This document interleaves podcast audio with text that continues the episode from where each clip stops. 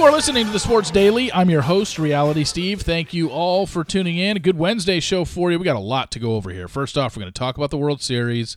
We're going to talk about Dabo Swinney taking a caller on his radio show that he does weekly and his response to that caller, whether I think it was justified or not. We've got a lot of NFL notes to go over for you, including NFL totals this season.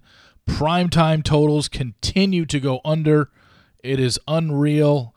Um, we've got a lot of close games in the NFL. We've got, we're going to go over those underdogs that I talked about this past weekend. Some things that have happened since a team started off very poorly. A lot of stuff to go over in the NFL. So a lot of NFL notes, but um, we'll get to all that momentarily. Here we are.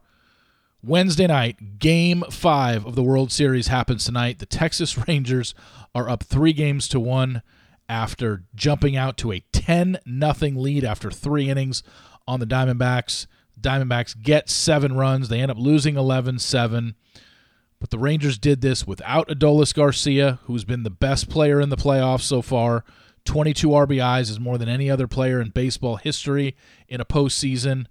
He's out for the remainder of the series, which might only be one more game, but uh, hurt his oblique. Max Scherzer is out, so if this game, if this series happens to go seven games, Scherzer will not pitch game seven for the Rangers, which he would have been ex- um, scheduled to do.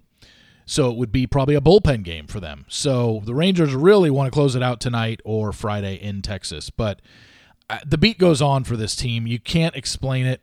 10 and 0 on the road in the postseason. They're 10 and 0 when they score first, and they're 8 and 1 when they hit more home runs than the team they're playing. I mean, everyone in Dallas is they're excited, but there's still a disbelief of what is happening right now because this is this is something that this is a franchise that while they did make the World Series in 2011 and 2012 for the first time ever, and they lost to the Giants in the, um, was it the Royals? God, no, not the Royals. Royals are American League. We already talked about this. Oh, Cardinals and Cardinals and Giants in those two years. The thing is, or I think it was the Giants first and then the Cardinals. But the thing is, outside of those two years, this is franchise has never been a baseball franchise. Uh, never been a baseball city. It's a cowboy town. It'll always be a cowboy town. Then the Mavericks won the NBA championship in 2011. The Rangers make the World Series in 11 and 12, and it's just like, wow, we got some good teams here in the Metroplex. But ever since those two years, they made the playoffs a couple years after that and lost in the wild card game. And then from 2016 on up until this year, they were terrible. They hadn't been even been over 500. I mean, the sports talk shows out here were done talking Ranger baseball by about June. And it was just, let's focus on the Cowboys. Training camp starts in a few weeks. So to see where they're at right now, they're way ahead of schedule. Yes, two years ago in the offseason, they said, we're going to spend a half a billion dollars. Yes, billion dollars, a half a billion on our middle infield. We're going to go get Corey Seager and Marcus Semien. They did this past, and then they ended up winning 68 games last year. So it's just like, wow, we just spent a half a billion and we finished almost 30 games under 500. So this past offseason, it's like, all right, let's build our pitching. Let's go out and get Jacob DeGrom and sign him to a fat deal. They did. He missed 138 games and he's out till the middle of next year. They had so many injuries, yet this team kept on fighting, kept on plugging away, and here they are one win away from the World Series. It's going to be the biggest bet I've ever won, the biggest future bet I've ever won in the years that I've been placing future bets. I cannot believe I bet a 48 to 1 shot to win the World Series before the season started, and I'm one win away from that happening. That is crazy to me. Now I'm disappointed I didn't put more on it, you know? But at the time, I was just like, look, I thought they'd be better. I thought they'd win over 82 and a half games. I thought they had a chance to maybe make the playoffs. I didn't expect the season that they had. And then even when the playoffs started, the way their season ended, you've heard the announcers go over it. You've heard me talk about it a hundred times. Zero momentum heading into the playoffs. They were in first place for 150 days during this season, and fell out of first place, got back into first place, and in the last week of the season finished two and five, which didn't give them a bye and sent them on the road, and they've been road warriors ever since. Ten and zero oh on the road. This is an incredible, incredible story, and yet nobody cares because these are the lowest rated World Series in the history of baseball. People aren't watching, and I told you before this season, before this series started, I I knew that was going to happen these aren't national names. This isn't the Yankees. These aren't major cities, even though Dallas is top five major uh, media market. It's just not an appeal because these aren't teams that have a history in baseball. This isn't an LA team. It isn't a Boston team or a Yankee or a Cub or anything like that. So I knew it was going to be low rated, and the numbers have bored out. They are not. This is the lowest rated World Series ever. Game one, lowest rated game one ever. Game two, lowest rated World Series game ever. Game three beat the game two for lowest rated World Series game ever. I'm sure game four last night, especially when it was 11 nothing after the third inning, I guarantee last night's game is going to come back as the lowest rated World Series game ever. So, hey, do you think Dallas people in Dallas care? No, they don't. Because their team is on the verge of winning a World Series championship two years after they lost 102 games. It is so awesome. I'm going to move on to college football. I'm sure you saw this story because it's funny. Dabo Swinney, the head coach of the Clemson Tigers, has a radio show that he does every week. Well, they took a call from a guy named Tyler in Spartanburg, and Tyler in Spartanburg basically went off on Dabo, trying to say that um, you're one of the highest paid coaches in the country. We're four and four, basically just ripping Dabo and saying you suck. And normally coaches would not respond to stuff like that, especially someone like Dabo. But I think the pressure kind of got to Dabo. And however, his response was very measured. And the best part about it is it was factually correct. So he said, the uh, the expectation is greater than the appreciation. That's the problem. We've won 12 10 plus win seasons in a row. That's happened three times in 150 years of college football. Clemson ain't sniffing national championship for 35 years. We've won two in seven years. And there's only two other teams that can say that Georgia and Alabama. Is this a bad year? Yeah, and it's my responsibility. Take 100% responsibility for it. But all this bull crap you're thinking, all these narratives you read, listen, man, you can have your opinion all you want. You can apply for the job, and good luck to you. So, I really like Dabo's response because what he laid out was factually correct. He had a run, 12 10 plus win seasons in a row. Clemson football was never, ever at this level and never this consistently good. Now they have seemed to fallen off this year. They have absolutely fallen off this year. They're four and four and two and four in conference play. They are going to go to some bullshit bowl that no Clemson fans are going to care about because of the standard that they set. The expectation is greater than the appreciation. So when you have 12, 10 plus win seasons in a row, anything less than that is going to piss off your fan base. Now, I think Dabo has made some mistakes. We've talked about Dabo this season in the fact that he doesn't believe in NIL and he doesn't believe well he he's not a fan of the NIL and he doesn't believe in the transfer portal. They have I think one player they've gotten out of the transfer portal. And I'm sorry, this is the way you need to recruit now. You need to go into the transfer portal and get players. And he doesn't like it, so look at what's happening. 4 and 4 this season and he's probably going to lose again this weekend to Notre Dame. So it's not looking good, but doesn't mean you can't turn it around. Now, if Clemson has three or four years in a row of eight and four, maybe nine and three, I'm guessing he'll move on because even at the end of this thing, he even talked about like, look, I'm, um, I work for the board of trustees, the president, and the AD. If they're tired of me leading this program, all they got to do is let me know. I'll go somewhere else where there is an appreciation. He says he's got about 15 years left in him in coaching. He says, I don't know if it'll be here, but it'll be somewhere. So he's laying the groundwork of look, if you guys don't appreciate what I've done, and the higher ups here, the AD, the president, the board of trustees, if they don't appreciate what I've done, by all means, let me go or I'll walk on my own. And I find I will find a place that will appreciate me. And yeah, it sucks because look at what he's done for your program. I mean, Clemson fans, Dabo Swinney puts you on the map. I understand you're having a bad year, and I understand you have some criticism by who he's hired, the fact that your offense isn't what it was in the Trevor Lawrence days and stuff like that. But I think one bad year, I think you can ease up. Now, if it continues and he doesn't show improvement, then I think it's probably um, going to be a mutual decision, or maybe Dabo will just say, "I'm going to move on. I'm gonna, I need I need a, a change of scenery." Because sometimes, if you've heard interviews with athletes and stuff like that, they'll talk about the fact that your message as a head coach pretty much wears thin after about 10 years.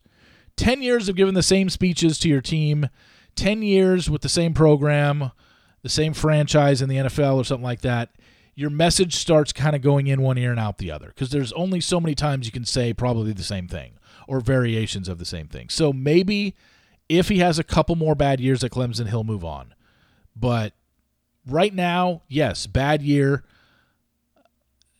But talk radio, I mean, people that call into talk radio shows are pretty much, you know, um, what's the best way to put this? They're not the most rational people in the world you're calling essentially to complain. Most people aren't calling a radio show to tell somebody how great they are.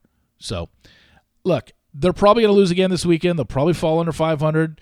They'll end up bowl eligible this season. They're probably going to win six or seven games. They're going to be six and six or seven and five, and go to some really mediocre ass bowl that they would never have gone to in the last 12 years. But so it is. This is the way it is now. And if your record is what you say. You know, you are what your record says you are, and they're not a good football team this year.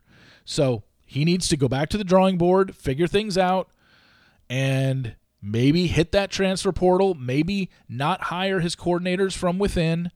Um, he brought in Garrett Riley from the outside this year, but that hasn't seemed to work either. So I don't know what he does there, but he needs to change things up and quickly because maybe even one more year like this and Clemson fans will be calling for his head.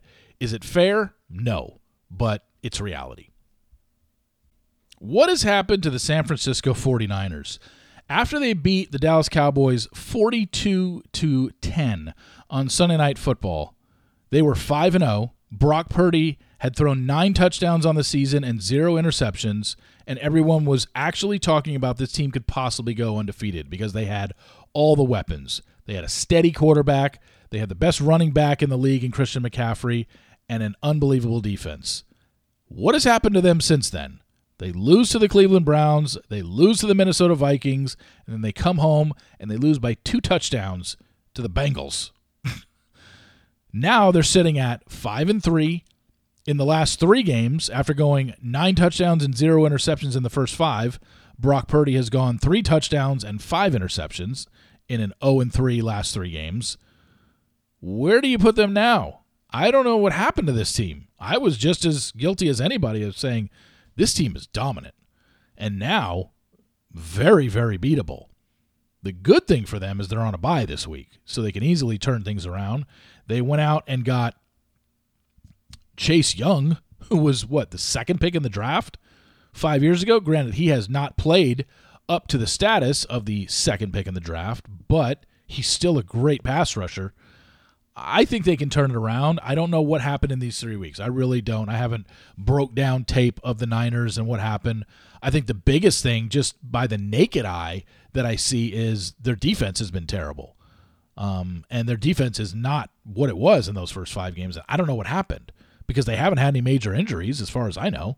So um, defensively, they just haven't been good. So they can turn that around. I. It's just really weird how quickly it has changed for them because everybody – was singing their praises after those first five games. While Taylor Swift is consoling Travis Kelce because they lost to the Broncos this past weekend, according to a source with Us Weekly, um, it was a very surprising loss. Why? Because do you realize in the six years that Travis uh, that Patrick Mahomes has been the starting quarterback for the Denver? Boy, I'm really screwing this up. Let's start over. For the six years that Patrick Mahomes has been the starting quarterback for the Kansas City Chiefs, he had never lost a road divisional game. Do you need me to repeat that? Six years. Patrick Mahomes, starting quarterback, Kansas City Chiefs, had never lost a road divisional game until this past Sunday when they lost to the Broncos 24 to 9. We had heard reports before the game that he had been suffering from the flu all week, but he got out there, he played, he did not play very well, but that was definitely a surprising loss. Granted, I had them as one of my picks, as you know this. Um, I thought Kansas City would win, but again, they were coming off another big win, going on the road, playing a team.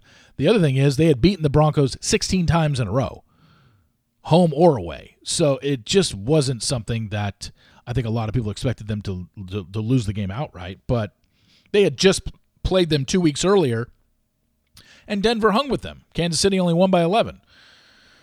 I thought it was going to be a close game. I thought it was going to be a field goal game. I thought it was going to be one of those games. Remember when I was giving you my preview of the game? I said I can see this as Denver starts out fast. They jump out, they're up at halftime, and then Kansas City turns it on in the second half and realizes, oh shit, we got a game here. We got to play a little harder, whatever. And it just never got to that point. Denver did exactly what I said. Jumped out to a big lead, not a big lead, but a lead, led at halftime, and you're just like, okay. But Kansas City's clearly within striking distance. They just need to turn this thing around because we've seen it happen so many times with them. Hell, it happened in the Super Bowl. They were down by double digits at halftime of the Super Bowl. Remember that? And they came out, and it's just like, oh, here we are. This is the Chiefs. This is what they do. Because they know they're so good, because they know you can just pencil them into the playoffs right now, it's it's hard to get motivated every single week in the NFL and come out and just guns blazing every first half that you play and you're leading at halftime of every game. It just doesn't happen. It just does not happen that way. And they proved it on Sunday. But when they needed to turn it on, Denver was just able to sustain what they had done in the first half, which a lot of teams usually can't do.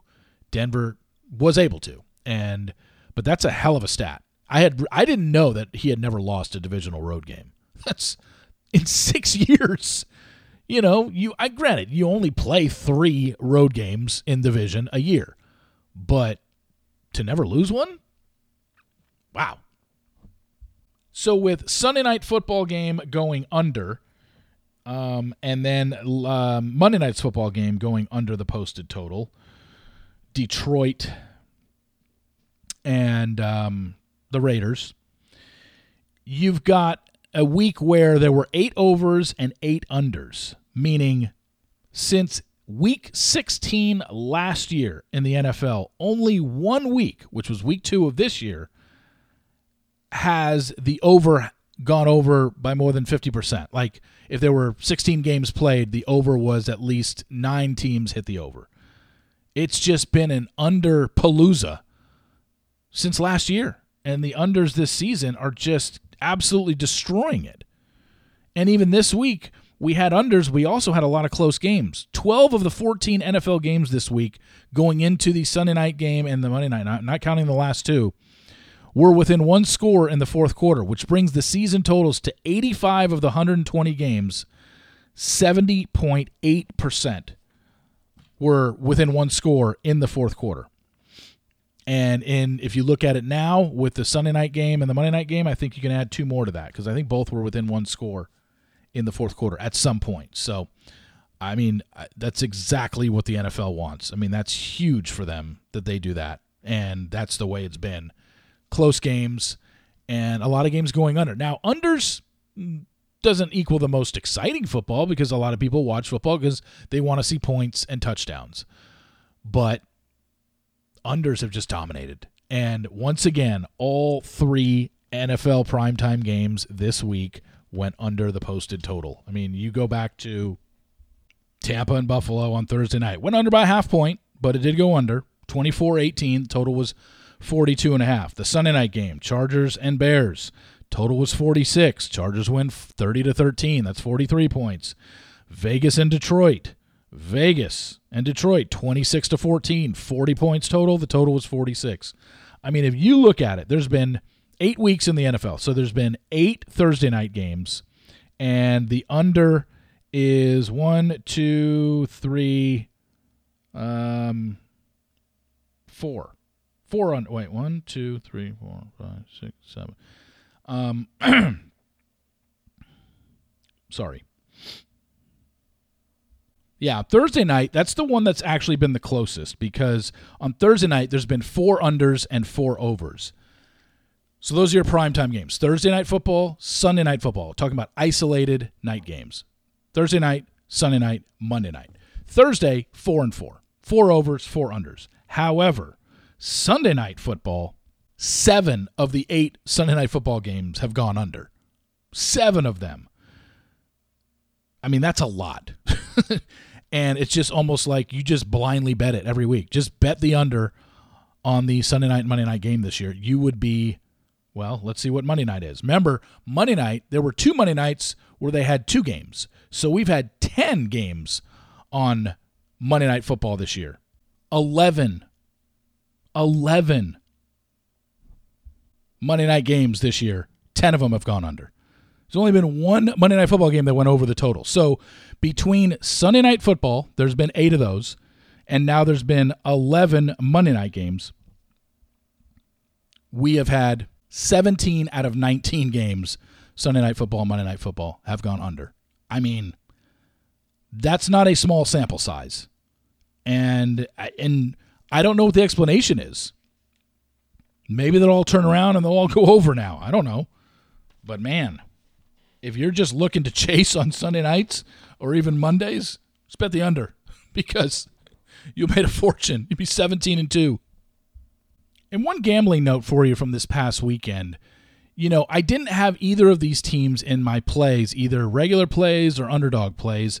And you're probably asking why, because I had been on them pretty much in every situation that they had this season, which was betting Mike Vrabel and Mike Tomlin when they're a home underdog. Tennessee at home, Pittsburgh at home. Pittsburgh had already won twice for me at home as a home underdog.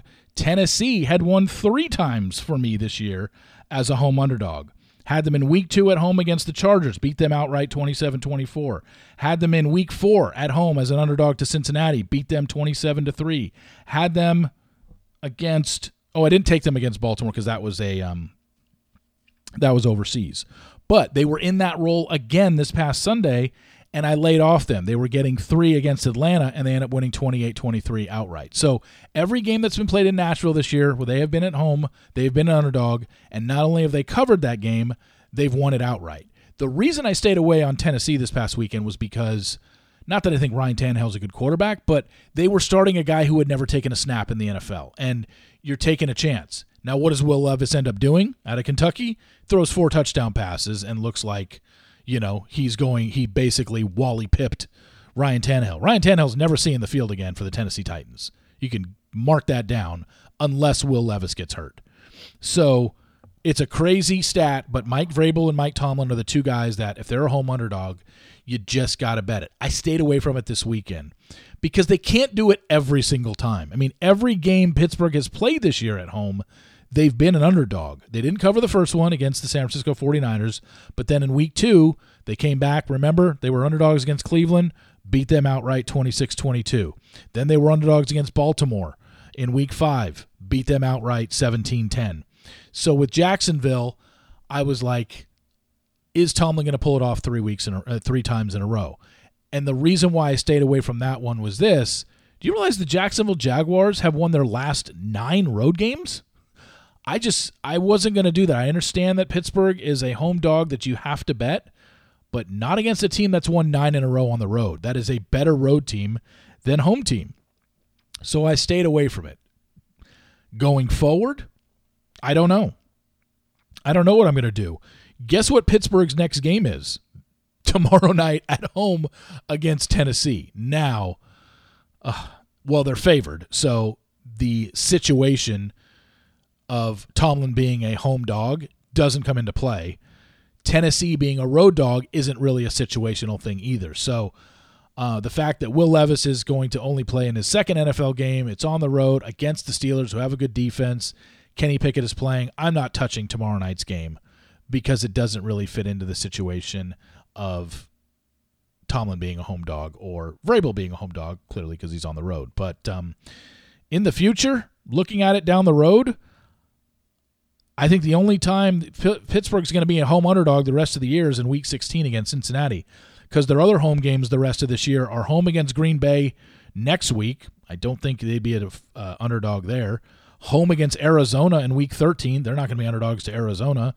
Home against New England the following week, week 14. They're not going to be underdogs to New England. And then Cincinnati in week 16. So that would probably be the only other situation looking ahead where you would bet the Steelers. Tennessee being a home underdog, let's see. Their next three games are on the road. This Thursday against Pittsburgh, then they're at Tampa and at Jacksonville. Home against Carolina, they're not going to be a dog there. Home against Indianapolis, week 13, they're not going to be a dog there. Home against Houston, week 15, not going to be a dog there. Seattle in week 16, probably home underdog. And last week against Jacksonville at home, probably be a home underdog, all depending on if Jackson's already clinched the division. Jacksonville's already clinched the division.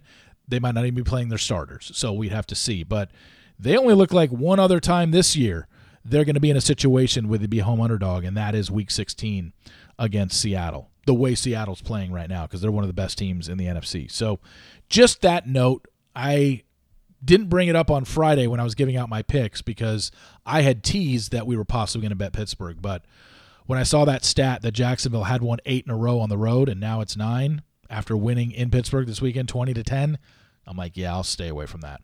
But I'm looking ahead to this weekend. Like both cards in college and pro. So last week six and two in college, two two and two in pro. Um, really like some games this weekend, so that'll be coming on Friday. Thank you all for listening. Really appreciate it. Please follow me on Apple Podcasts. Also rate and review when you can. Please tell your friends about this podcast. Let them know about it. Tell them about the picks. Doing really well. Coming off a great week. Hope to have another great week this week. Again, don't forget as always, remember, sports will always be the greatest reality show on television. See you.